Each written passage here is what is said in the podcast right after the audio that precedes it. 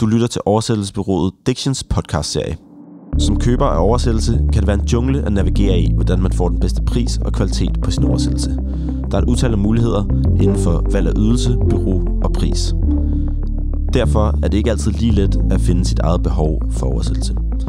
I denne episode af Dictions podcast-serie vil CEO og stifter Martin Boberg bruge sin 12 års erfaring i branchen til at give konkrete tips og tricks til, hvordan man får mest muligt ud af sine oversættelser. Så velkommen til, Martin. Ja, tusind tak. Tak for den gode instruktion, ja. Yes, tak skal du have. Lad os øh, kaste os ud i det, og øh, vi kunne starte med sådan helt basis ting som, hvordan kan det være, eller øh, hvad er forklaringen bag ved, at virksomheder henvender sig til et bureau som Diction for at få oversættelser? Hvad forklaringen er bag virksomheder, der kontakter os, øh, jamen det, der er mange forklaringer, men altså det, som de har til fælles, vil øh, i hvert fald sige, at de har jo alle sammen en eller anden form for international øh, relation. Så det vil sige, at det er typisk øh, virksomheder, der har øh, et, et datterselskab i udlandet, eller en form for eksport, eller øh, på en eller anden måde måske har internationale medarbejdere øh, i huset. Og øh, så, så, så typisk noget i kommersiel sammenhæng, og, og så hvis virksomheden har en eller anden form for, for international, international øh, sammenhæng, og det er jo meget med jura-tekster og, og kommersielle tekster at gøre, det meste vi har at gøre med. Men vi har jo også privatpersoner, som skal have oversat noget, når de har en livsbegivenhed. Mm, for eksempel skal giftes, eller øh, skal flytte til udlandet, øh, eller har dødsfald i familien. Så, så det, er, det er meget tit noget i den sammenhæng, vi har vi hjælper vores kunder med oversættelser. Øh, super, og hvis vi nu skal sætte os i øh, den her en virksomhed eller privatpersons øh, øh, sted, hvad kan, man, hvad kan man så gøre for at hæve kvaliteten øh, på sin oversættelse? Altså noget, man aktivt selv kan gøre, udover bare at sende sin øh, tekst afsted og, og håbe på det bedste. Hvad man aktivt så kan gøre? Jamen, der er faktisk rigtig mange ting, du kan gøre. Øh, først og fremmest prøv lige at tænke over, hvem, hvem er det, du, du giver oversættelsen til? Hvem er det, der i sidste ende kommer til at lave din oversættelse? Øh, et godt tip er, som, altid, som udgangspunkt altid, at, at sørge for den person, der oversætter, kun får lov til at oversætte til sit eget modersmål. Det er sådan ret standard i oversættelsesbranchen efterhånden, at man, man kun oversætter til sit eget modersmål. Øh, sørg for, at det er en akademiker, en, der har en form for akademisk baggrund. Det kan både være en sproglig baggrund, men det kan altså også godt være, at vedkommende er, er ingeniør eller øh, jurist, eller har en, en eller anden baggrund, som gør, at man, man har haft lidt med, med, med at skrive tekster og, og gøre. Det, det øger i hvert fald sandsynligheden for, hvad det er, for at få en nogenlunde oversættelse ud af det. Og hvis man er rigtig god, så kan, kan du også, hvis, det, hvis man står som virksomhed og har fået lavet oversættelser før, også give noget tidligere materiale, man har fået oversat. Det vil hjælpe oversætteren med at få et godt indblik i, hvad er den foretrukne øh, terminologi, den foretrukne måde at skrive tingene på. Øh, har man et formelt eller uformelt sprog? Øh, det er også øh, noget, som vi kalder style guides. Øh, have en, en række regler skrevet ned. Øh, det vil helt klart øge chancen for at få en oversættelse, som er i den retning, man ønsker det. Så jeg hører dig sige, at man, man som kunde øh, godt må stille krav, eller i hvert fald indhente oplysninger øh, om den øh, oversætter, der, øh, øh der ja, oversætter en ja, tekst. Ja. Øh, er, er det noget, øh, du, du oplever sker, og, og hvordan kan man i så fald gøre det her? Altså? Øh, jamen, det oplever vi... Øh, vi har mange forskellige typer af kunder, og nogle er, er, er ret ligeglade, men der er altså også mange, der, der, der, der stiller mange krav til, til oversætteren. Og øh, jamen, helt, det er meget gængs det her med, at man, at man har en akademisk uddannelse bag sig, og man også får en form for efterfølgende service. Hvis der er, man har spørgsmål til teksterne, så skal man også have mulighed for at kunne spørge ind til det. det er også, hvis man har mulighed for at bestille direkte hos en oversætter, øh, og man selv kan vurdere, at vedkommende er god nok til at kunne oversætte ens tekst, så skal man bare gøre det. Uh, men øh, det er jo den her vejledning, som, øh, som man også kan få ud af det, hvis det er, at man så skal have placeret flere oversættelser ud, så, så uh, er det tit her, at oversættelsesbureauer giver mening at arbejde sammen med. Og, og nu kan jeg godt tænke, tænke mig, at vi prøver at kaste os over noget uh, mythbusting inden for oversættelsesbranchen. Er der sådan en, en misforståelse eller myte, som du ofte møder om oversættelse, som du i hvert fald møder, finder ikke ja. passer?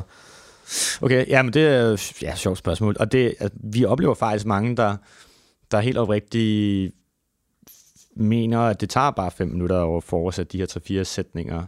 Og, og det, det, det, kan, det kan godt være korrekt, at isoleret set selve handlingen øh, kan være gå ret hurtigt, men man glemmer jo også at måske, at øh, den person, der oversætter til, måske lad os sige fra russisk til dansk, altså har jo typisk brugt øh, måske fem år på en eller anden form for uddannelse, som har noget med russisk at gøre.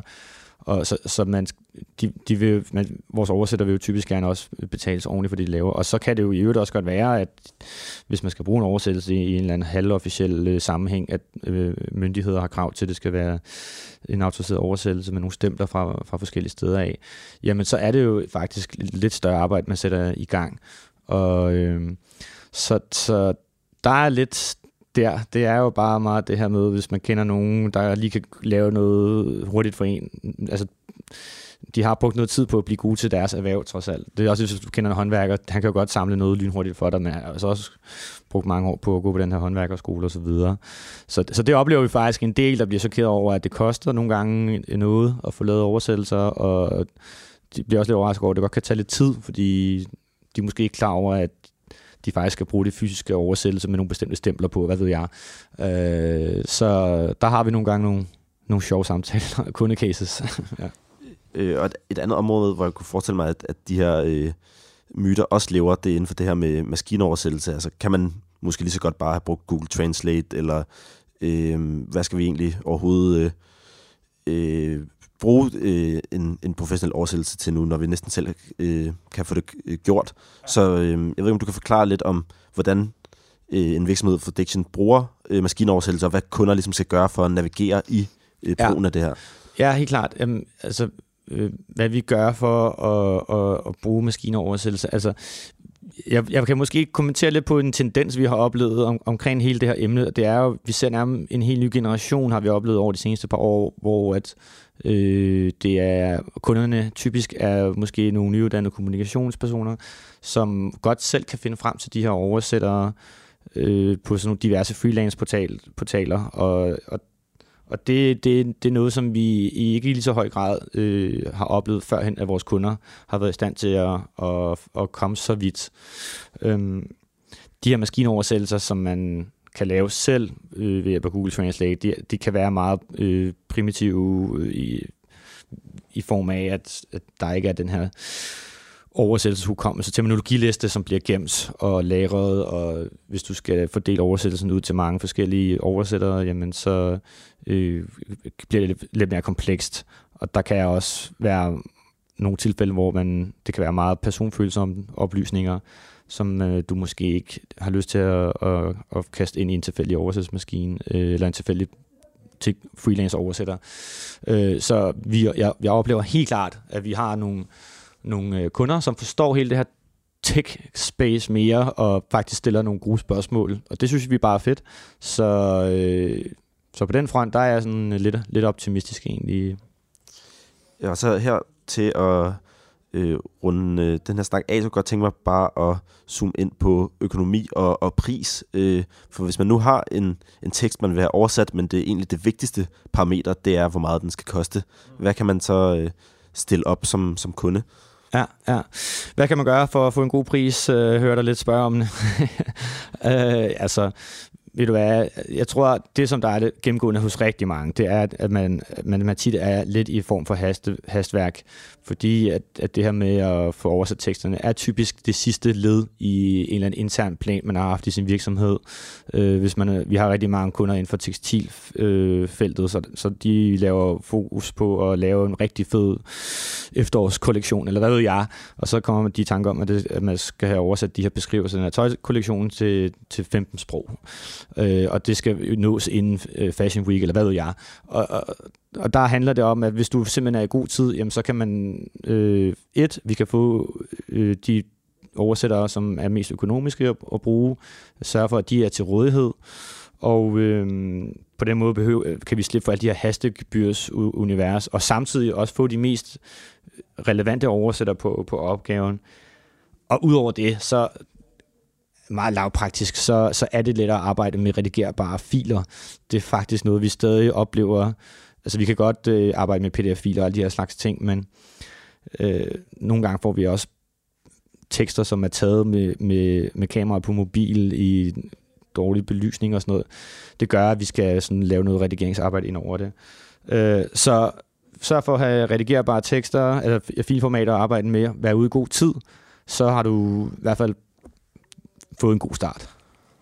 Der var vist nogle øh, tips og tricks, som øh, øh, man kan bruge derude, hvis man står og skal have, have oversat noget. Øh, tusind tak for det, Martin. Ja, det var så let. Det var så let.